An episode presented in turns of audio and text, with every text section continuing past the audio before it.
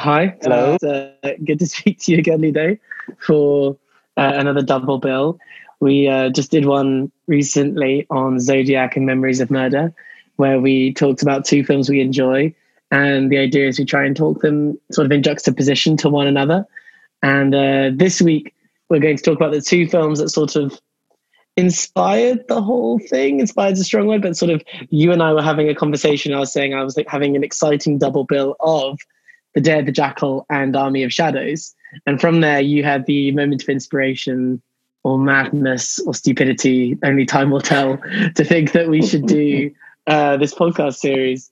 And so now this sort of becomes where you now watch both of them. We can now have a little chat about why these two maybe are an interesting double bill to do together and what we like about both of these films. And I think it's fair to say from the outset that these films are both masterpieces, next to masterpieces, both just exceptional pieces of work that we both really like. And um, yeah, what do you think? I think, first of all, it's absolutely true that uh, this was the initial double bill that inspired the whole the whole idea of the podcast, and I think it's it's a wonderful double bill. They're both two movies that I really love, and there are so many layers that you can look at them. You can look at them from, of course, uh, like a purely cinematic point of view, but they have so many ramifications in terms of politics, in terms of you know, the time at which um, they were made, uh, the time at which they came out, how they were uh, received by the critics, by the public, and also they're strongly connected in ways to the personal life of the directors who made them. So, just to give people a bit of a lowdown, if you haven't seen either of these, either of these films, The Day of the Jackal is was made in 1973 and directed by Fred Zinnemann. Uh, and it is about the assassination, a fictionalized assassination attempt on Charles de Gaulle uh, by the eponymous Jackal, who's a sort of, we think, British assassin who kind of is a man with no name, but we see him travel around Europe and eventually end up in a bit of a cat and mouse, you know, chase with the chief detective of Lebel. It's a really interesting film, I think, on lots of levels. And it's on the one hand, the most important thing to say is it's a thriller that kind of slaps. It's a thriller that has real energy and beat to it. And you finish watching it and you think, oh God, I could actually kind of watch that again. And it just is really just fun. And that has to be the thing you put first when you talk about it. And beyond that, there are then some interesting things I'd like to talk about in terms of the way it's structured, how the protagonist, maybe you could argue the protagonist of the film enters the film at the 50th minute, where I can't think of many films where like the investigator starts that late in the story. And there's loads of elements to it that are just fascinating for what was really a Hollywood thriller. And then um, Army of Shadows, uh, this was made in 1969, and it's a, a really exceptional piece of work it's not the same kind of film in terms of trying to be exciting. It's set in the early days of the French resistance when the resistance network is sort of trying to set itself up and he was himself in the resistance. Everyone is trying their best, but the Nazis are overwhelmingly more organized, have more resources. And it sort of uses all those things that, all those elements that Jean Pierre Melville does so well in his Redux Noir. They're always about outlaws and against the system in a and they're kind of the bad guys in one way or another. But in this, he upturns it because the state is the Nazis and they become heroes, and it is sublime and sad and beautiful. And I actually rewatched it yesterday and has a profound emotional effect at the end that really doesn't lessen with repeat watchings. I watched them as an initial double bill. I don't know what sort of an unconscious decision, but as uh, I've rewatched them and there's so many things that tie them together. It's hard to even know where to start. We could start at the opening shot of both films, or we could start really with just the presence of Charles de Gaulle. He's the, the thread that connects both films. In Army of Shadows, he is the leader of the resistance in London, and we only see one shot of him in person from the back. And ironically enough, it's him giving a medal to the leader of the resistance in France, or this number two. And he's sort of a silent presence throughout the film, a sort of silent thread of someone who's helping coordinate from London. And obviously, in The Day of the Jackal, he is the target, he is the mark. And it's sort of 20 years later, but um, he's now the head of state, this extraordinarily divisive figure who half the country loved and half the country loathed. And again, he is a silent presence, but ironically enough, at the end of the film, it's him giving a medal on, you know, um, Liberation Day. It's fascinating to see two films where one man's presence can kind of be a ghost in the system almost. Yes, and, and this is what makes the juxtaposition of these two films so interesting in a way. Um, they came out just four years apart from one another, and they look at two very different pages of French history. Uh, but but they're joined together by by the figure of of de Gaulle. And just in terms of historical background, well, I think most people will be able to place Army of Shadows into context of World War II.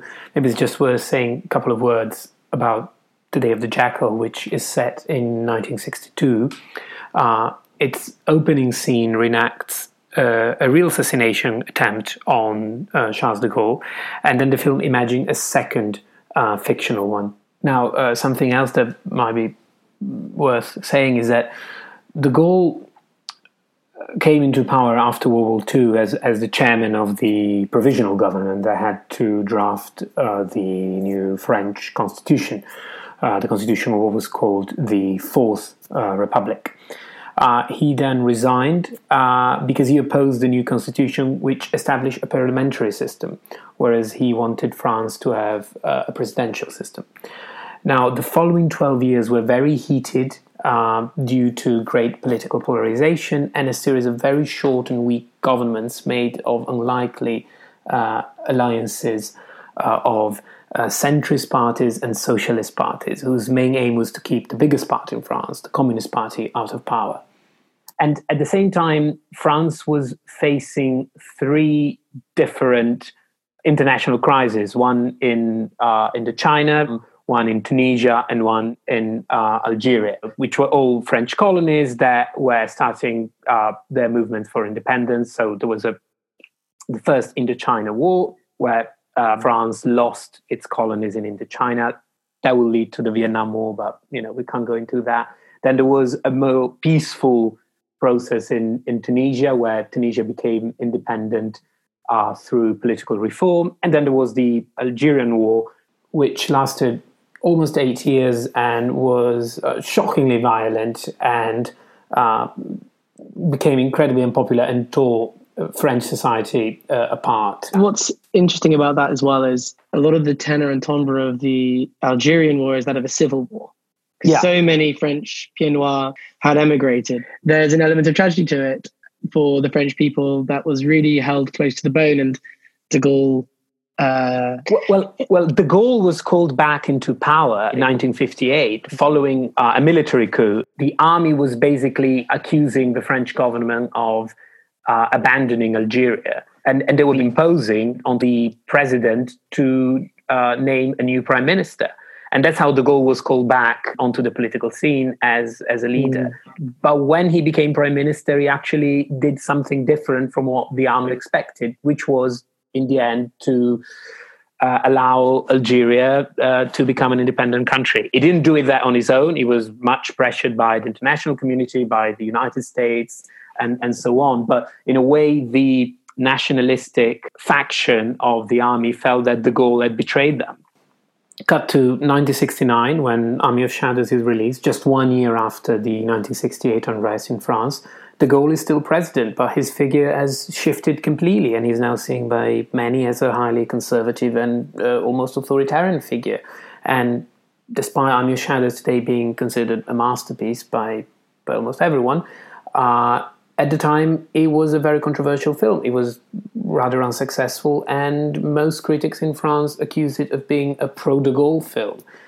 So one could say that de Gaulle actually even influenced the critical and commercial success of one of these two films. Absolutely. But again, I suppose the tricky thing is if you're going to tell the story of the French resistance lead, French resistance's leadership and how it was essentially created, it would seem strange to paint de Gaulle out yeah, you can't. I think it, it, it, his presence has to be, even if you try, no matter how hard you try, it will be there somehow. But if you attack that area of history, there's one shot that's always perfectly, there's one sequence in London when he gives the medal to the number two is sort of perfectly seen again in Day of the Jackal, except it's the moment he's trying to be shot at.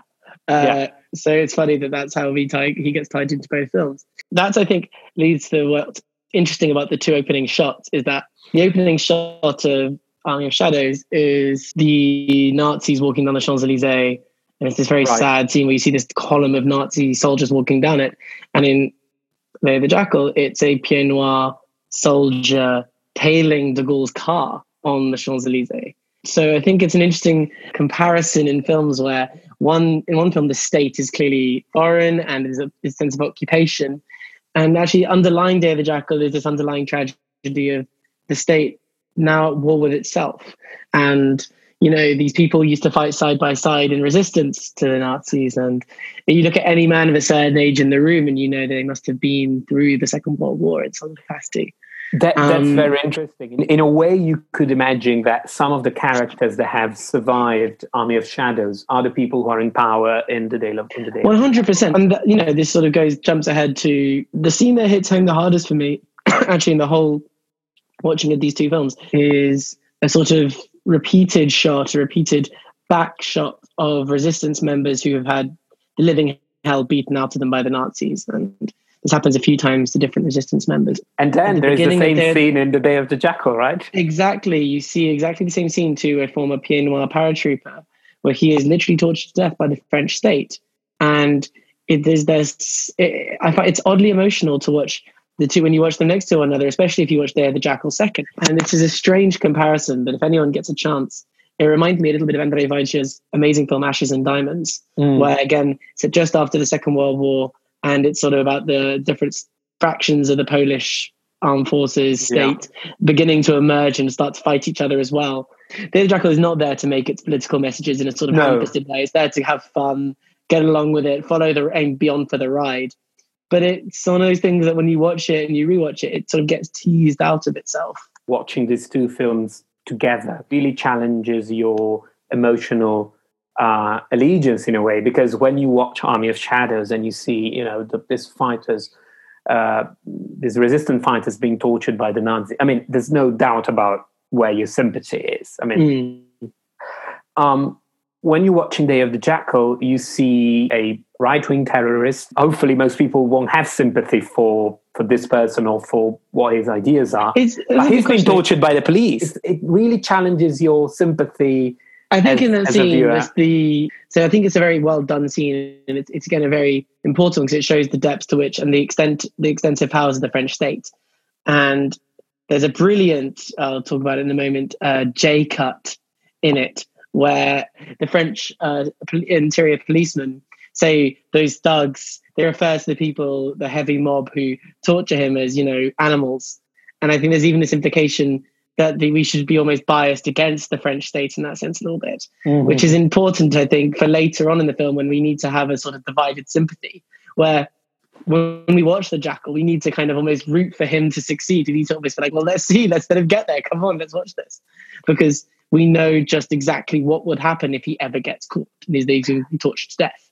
Yeah. And it, the sympathy, I think, is overwhelmingly for that um, paratrooper when he's being tortured because of the way it's shot. And right, we've covered the politics of it a little bit. Uh, the mood I, and tone is so different. It is so ina- insanely different. You know, Day of the Jackal is a very European film. He's, you sort of go from one place to t'other, and it's all about borders and moving across, which is something you've talked to me about, which is very interesting. It's Whereas something they, that I really love about it. How you have this constant kind of changing of seeing you're a bit in France, in Austria, in Germany, in Italy, in the UK, and you have this this jackal, this character with no name that that that crosses border. That's what I really love about it. Edward Fox, by the way, is absolutely fantastic in this role as the jackal. He's incredible. And it, yeah. luckily, we got the chance to have a remake called The Jackal with Bruce Willis in the same role, which shows just how good Edward Fox is. But because he was actually in the army and um, for three years, you get that sense of someone who was in the former military, very professional. And again, that's sort of a very big difference between him as the leader in um as the sort of the as the killer in Day of the Jackal and in Army of Shadows. You get Lino Ventura as um Gerbier, I think his name is, who's sort of the lead uh, resistance fighter. And the, yeah. it's so stark how Gerbier is the definition almost of a talented amateur. He sort of he really is making this up as he goes along. And in the Jackal is the consummate professional. Yeah. The degree to which, you know, there's a scene which I love where he's with the gunsmith and the gunsmith in it is clearly someone who makes guns for assassins. That's kind of just his job and you sort of assume it. He's so in the process of it, he goes, Oh, which is the better bullet to kill someone with a you know glycerin or mercury. And it's like, well, mercury, obviously. And Yeah. it's that sort of thing. By the end of it, you're like, well, that's of course what you would do. You would just use a mercury bullet. Of course, we're not amateurs here. In Army of Shadows, they're just like he gets asked, "Have you ever jumped out of a plane before?" And he goes, uh, "No." And he's like, "Well, just land." And it's also just do it, just do the next thing, do the next thing. And such a contrast between the, the atmosphere Yes. of the two films. when when in when in the army in the army of shadows when they have to execute the informer they clearly don't know how to do it they're all they're like Yeah. this is the first time we kill someone like not the first time we kill someone probably but it's the first time we execute someone they don't know how to do it they're clearly not they're not professional Let's talk about that scene for a second because that scene is very important, I think. The production design, they wear the same colors as their environment. They're specifically blended in for it to have this sort of weird masking effect where it's hard to sort of almost place their bodies on the atmosphere, on the room. And the scene, it, it's so hard to say because the, the victim, the man who's going to be killed, is so tacitly agreeing to everything. Uh, it's very hard to watch. And even the way he's killed, he's killed in this sort of hanging pieta where it's Yeah. almost he's being cradled. And I think um, Mhm. you sort of when you sort of see that scene, it's where it's, the film is really declaring that this is a tragedy of a sort where the people you see them almost most often kill are other resistance members. You know, one thing I really find amazing about that sequence in Day of the Jackal is that you know they're sitting at a you know in, in the guy guy's living room and they're having Campari and uh, the gun maker says, "So will the gentleman, referring to the target, will the gentleman be standing or will he be moving?" It's a completely different world. I think you'd be also hitting on something that's also a very important difference of the two films is that Day the Jackal is low key, kind of funny. Like there's a lot of humor. It's starting off when the French captain at the beginning goes, you know, no Frenchman will ever, a soldier will ever raise their rifle to me. Next shot, him being Yeah. shot. It's sort of it, there's, a, there's an irony and there's a wit underlying it. Whereas in Army of Shadows, for example, in that execution scene, there is no mirth, there is no warmth.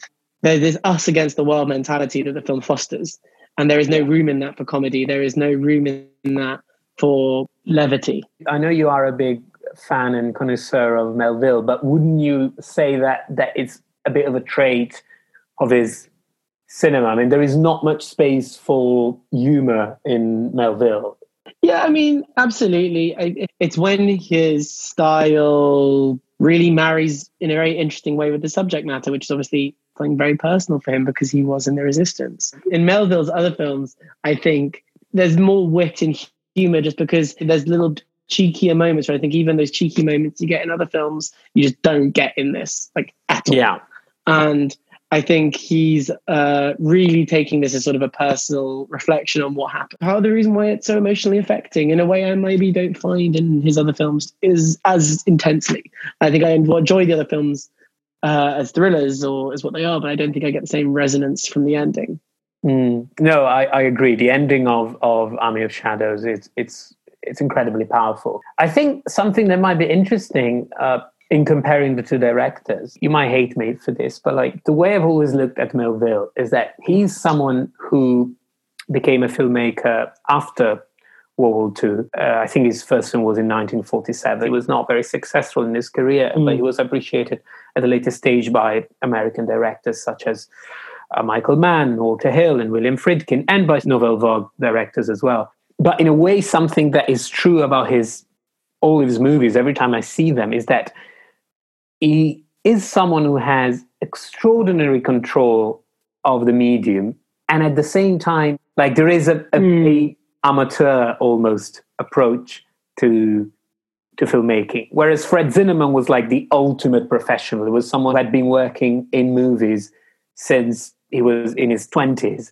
and I think directed his last movies when he was eighty-two. Uh, he was he worked as a, an assistant director, as an assistant camera, like he did basically all the Mm. jobs. He worked for the studio system in, in the US. They're very different filmmakers in a way. I agree with you. They are very different filmmakers, and I think all Melville's films you can sort of see are like this is Melville doing the same thing but differently. Whereas I think Zinnemann is a more malleable director. I Yeah. mean, The Day of the Jackal, he also did Julia, Man for All Seasons, From Here to Eternity. From Here to like. Eternity. like the list, he did some very different, excellent, excellent films that are Yeah. very influential in their own way. And it's hard to sort of calculate there is no Zinnemann style. You sort of can take Zinnemann, you'll take Zinnemann, give him a good book. There are some things I would make- argue. I suppose it's just in juxtaposition to the two where Melville is so like Yeah, that is Melville. There's men in trench coats, the over the tone, France. There's a very sort of look and style you're sort of tying yourself into. Fred Zinnemann that created a very a thriller that I think you can watch and rewatch and rewatch for its fun, but it doesn't dive into a per- it doesn't go as personal as Melville's. But as you say, I think the construction of the Day of the Jackal is deeply impressive, and I think the editing in particular it's exceptional. is insanely good. It's insanely good. The way it gets tied together, and there's just not a beat missing. And it shouldn't be understated that you know normally in a detective story, the detective is in the first minute, the second minute. You know, sometimes you know you do five minutes of an opening murder, and then you have the detective come in. It takes 50 minutes for Lebel to come in, and Yeah. the opening 50 minutes of the jackal doing his thing is there's no voiceover. There's no there's nothing Very little giving the audience. And I think one thing I wanted to touch on in the way that you love this as a European film with all those wonderful locations showing Europe. I love this. It's one of for me, it's sort of the epitome of a pre-internet film where you know where he has to go down to the public record office and then he has to go to get the birth certificates in London and you've got to get 30 guys to do one job but it takes three days. And I love that sort of look at what this sort of analog, what the resources had to be in this sort of pre-internet world to just make anything happen. It was just Yeah. fascinating. something that would be interesting to pick up there is that like the same film set today it would be a completely different film and i think a much less interesting one Yeah, I think it'd be very tough. You'd have to create more layers, and you'd have to.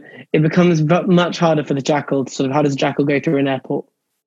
yeah How does he do any of these things? It'd be much, much tougher to sort of see that. jason bourne kind of you know comes close to it in a way especially You mean the bourne Legacy? Uh, most not the bourne film. legacy but like uh you know No, but I think one thing I'd say about the i Bourne remember Legacy their is it's a title great- i only remember it's a great film for looking at CIA operators on computers all going, we can't find him, we can't find him. Uh, but that's a separate debate that you and I have. Uh, Yeah, but- basically, to dear listener, whoever's listening, is I think the Bourne Legacy is an un, underrated gem, a masterpiece in the rough, whereas Ludo is not a fan. Uh, i just think yeah, it's a very boring film um sometimes the greatest of minds can be wrong. Uh, and let's uh, let's go quickly to performances. And is there any performances in both films that you think really stand out for you? Um, well, uh, it, it would be criminal not to mention Simone Signoret uh, in Army of Shadows. I mean, Yeah, I think I agree with you. I think she is absolutely just brilliant in this role. It's hard to look at Army of Shadows and not see Simone Signoret, who with all the connotations and weight that she brings to the role, and not be moved by that in a way that's hard for. It's again the good thing is Day of the Jackal isn't trying to do that. It's not trying to move you in the same ways. It's trying to be a thriller, and I think it's an absolute five star, five out of five, incredible thriller, and it's perfect at what it's doing.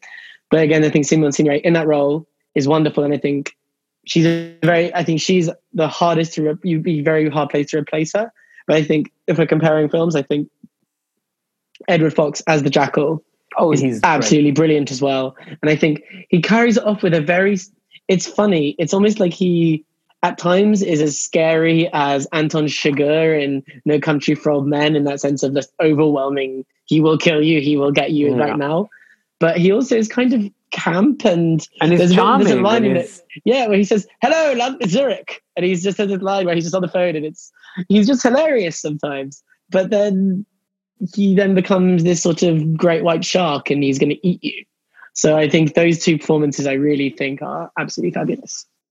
yeah, I think I think in a way, what is interesting about uh, Edward Fox, Edward Fox character is that he's not doing it for any political beliefs. Not doing for any Mm. ideology. He's just doing it for money. My question to you is: I don't think it's a question of political belief, but I do think there's a moment in the film where it sort of declares his moment of ego, which is he has the choice to go back to, to Italy or continue in France, and he's in the car, and there's a very conveniently convenient map sign Yeah. that says France, Italy. Italy. And I think the reason, I think the implication behind him doing that is not the money. But his ego, I do think it becomes a point where he feels so committed. Yeah. It's like, I'm going to do this to show that I can do this. Because if he does it, he's the greatest assassin or one of the greatest assassins yeah. ever. It's about ego. Whereas, in a way, um, Army of Shadows. It's, about- it's, the absolute opposite. It's about the sacrifice of ego. It's the sacrifice. Yeah. Their friend who they have to kill, the one who's done more than any of them, the one who literally saved his life in the previous few scenes. And and they have to kill it's her. the absolute polar opposite. The time is running on before we get sort of get to the next section. I think once was there a particular one sequence from both films, your most memorable sequence? Um, the most memorable sequence with Army of Shadows. The one that has the strongest emotional impact on me is the is the ending, but we already mm-hmm. touched on that. So I would say the first escape, the first time Lino Ventura escapes, uh, kills the guard, and, and a very silent Frenchman basically sacrifices himself almost to let. So he escape. does. Yeah, I mean, you. I, I, hate you because you've stolen mine. That would oh, definitely be. Well, you can I think, speak. No, no, no, no. I think it's true. I think it. that's that tracking. I think that tracking shot in that entire sequence with the silent hero might be, for the wonderful things I think Jean Pierre Melville's done. I think that might be his finest five minutes. Yeah. I think it's absolutely staggeringly beautifully done. It's all in one shot. There's the sound of the ticking clock, and it's this sort of liquid panning tilt, the panning track shot around the guard where you sort of start with them blocked in one area. And we have to say i think it's worth saying here that the blocking in army of shadows is insanely insanely yeah. good. It's 10 out of 10 it's you can learn how to block an entire film just from the, it's an incredible piece of work in that regard. And it's I interesting because obviously roger deakins says it's his favorite film. You can see shades of the way he blocks in his cinematography from there. Well i think something we should definitely uh, say something about is how stark the contrast is in terms of style between the yeah. two films. So you have something like Army of Shadows that, as you as you just said, it's basically constructed on very wide shots, very long takes, tracking shots, extraordinary blocking with you know the characters coming in and out at the right time, and it never looks contrived or you know artificial. And you have this very dark colors and very I mean, at times almost realistically dark. You know, there are there are bits where you can't almost see anything. There's you know the bits on on the on the plane, for instance, you, you almost can't see what's what's happening. You know, it's so dark.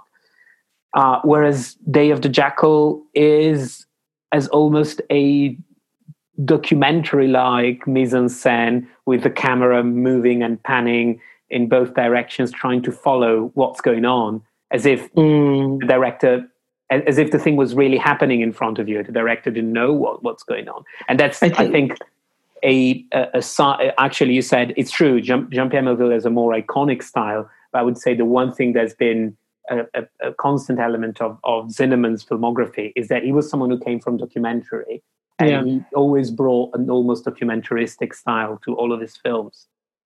Uh, I think there's that's absolutely true.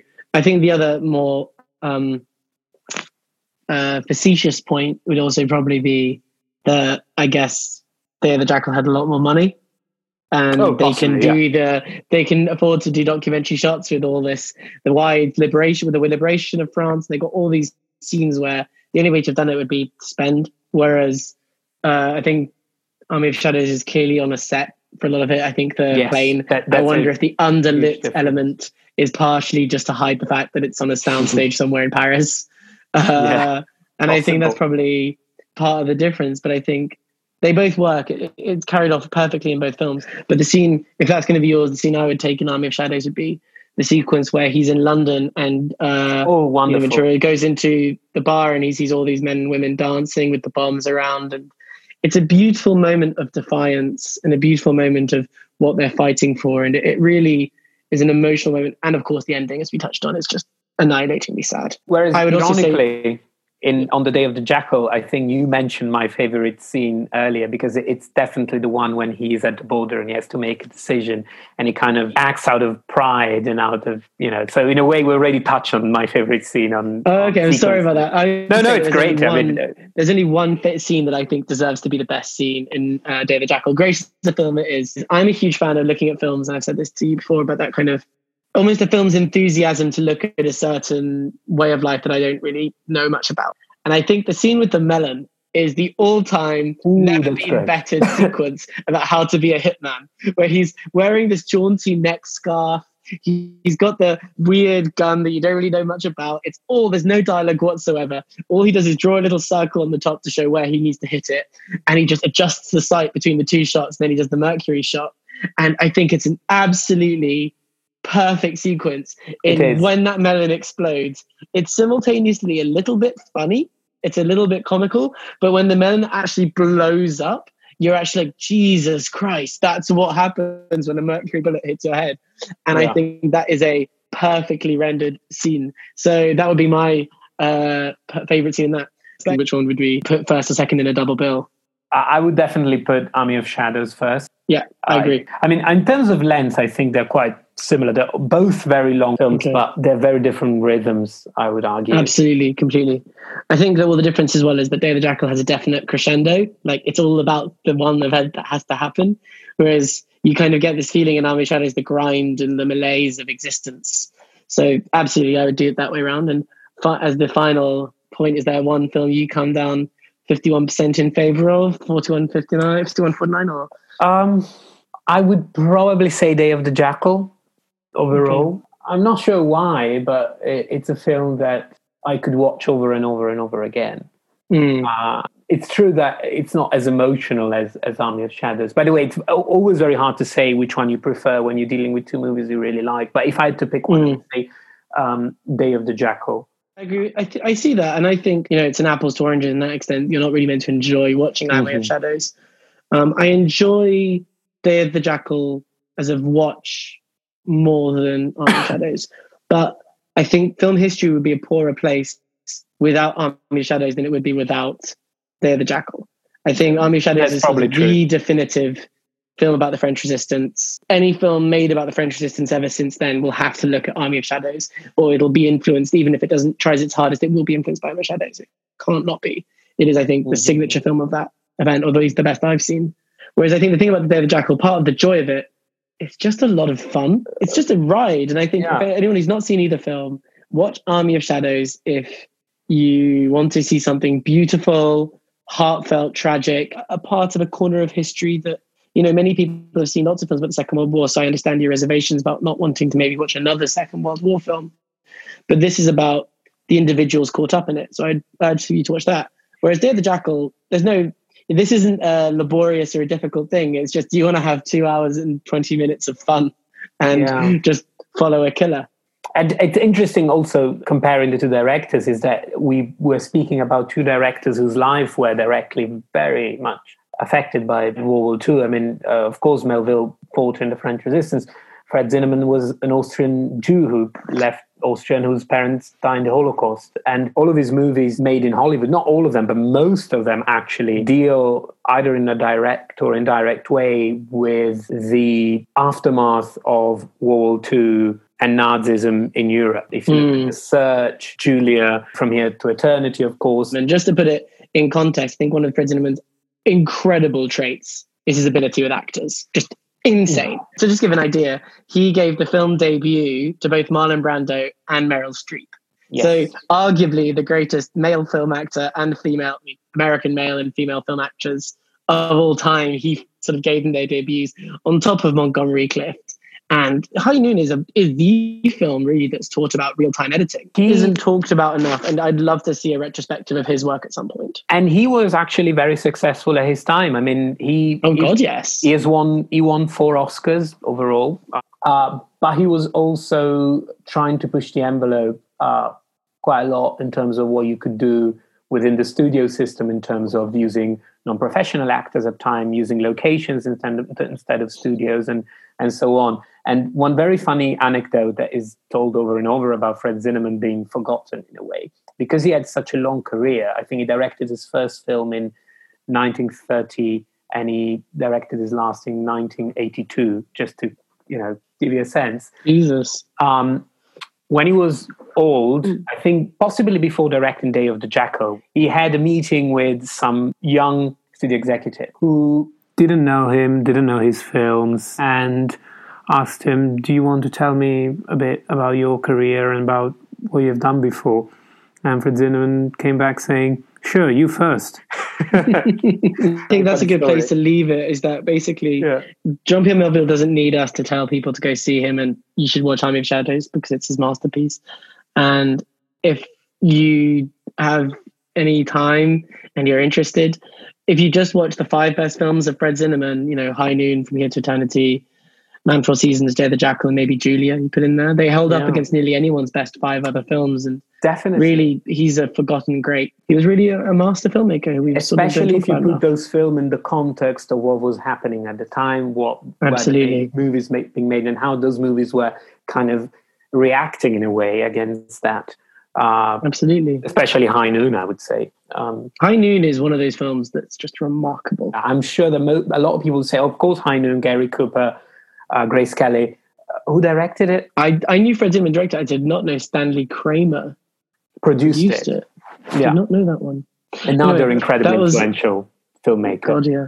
It was um. Anyway, I think this is a good place. Is there anything else going to touch on while we do double? Uh, I think we can enter in our last act, right? okay, so last on the beach locations: uh, Day of the Jackal or I mean, Orange Day of the Jackal, I think, uh, because The location of all the people who did their job well, it is very, very possible that the location manager on Day of the Jackal did the best job. the locations are insane. The locations are absolutely insane. Like whoever did was doing locations, well done. the final sequence during uh, Liberation Day was actually shot during the parade for the 14th of July, Uh, which is not Liberation Day, it's Bastille Day. Maybe that makes a lot of Um, sense. usually it's not allowed, but apparently the, the French producer managed to pull some strings and they managed to shoot um, during the actual parade. I would say then uh, editing. Would you say Day of the Jackal or Army of Shadows? Uh, editing definitely Day of the Jackal. Editing, Ah. I'd also say Day of the Jackal. I don't know. I don't get a disagreement, but I think cinematography. I think I would say 100 percent is Army of Shadows. I think it's Yes. the best cinematography. Yes, We'll absolutely. Production design. That might be a more contestable one. because we gave location to uh, Day of the Jackal, I think design probably might go to Army of Shadows because I think there is more that is actually design, possibly. It's so laser focused in Army of Shadows. Uh, performance. This is a harder we, one. we touched on that before. I can't really. I think they're both. I think both Edward Fox and Simone Signoret are two very strong, iconic. I think that the only way we can separate this is that one has a young Derek Jacobi just as an assistant, just tracking around. That's the other one doesn't. So I think uh, that's my tiebreaker.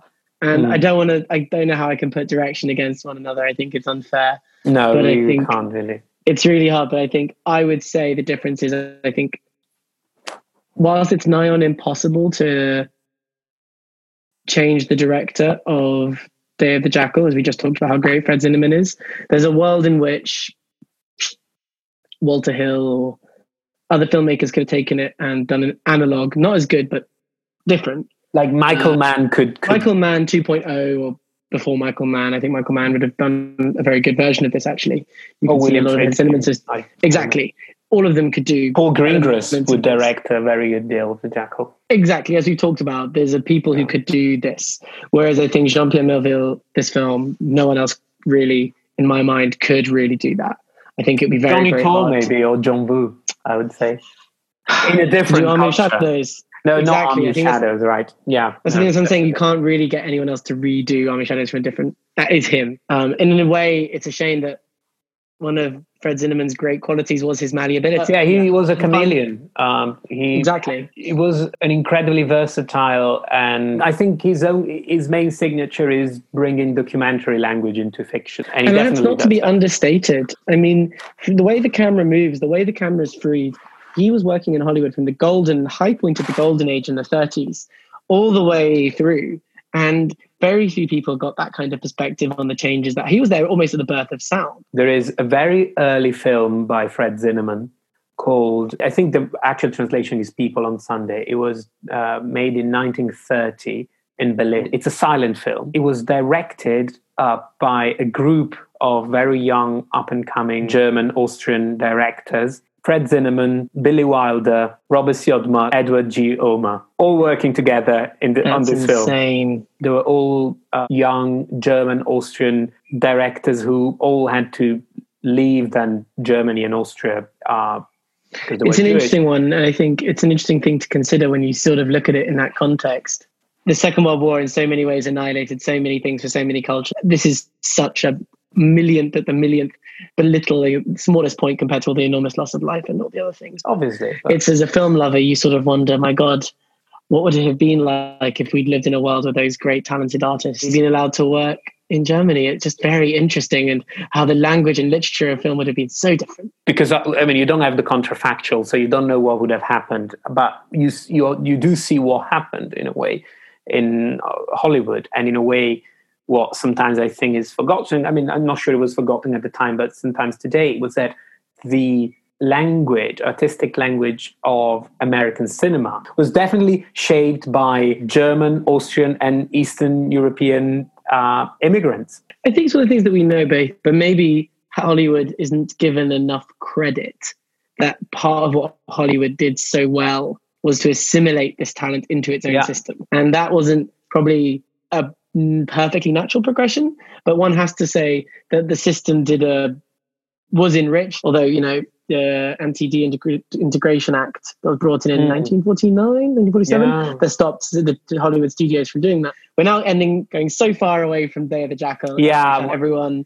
It's been a pleasure talking to you, Ludo. Yeah, and if you, you're listening to this and there's coronavirus still out there, please stay safe, stay healthy, and if you could find any way to continue to support film, you know, just buying your films online from iTunes or however you can buy your films and Google continue to enrich the system YouTube, is the key, uh, key thing. player. However you do it, please just continue to give back. And it's been a pleasure, Ludo, as always. And um, yeah, um, next one, we'll, can we tease our next two? Yeah, we can, and we'll have so a guest. We, so. we have hopefully a guest, a young, talented filmmaker will be joining us to talk about uh, Midsommar and Don't Look Now two yeah. horror films about grief. Anyway, it was a pleasure, Ludo, as it was always. a pleasure to talk to you and uh, stay safe and talk soon. Talk soon. Bye bye.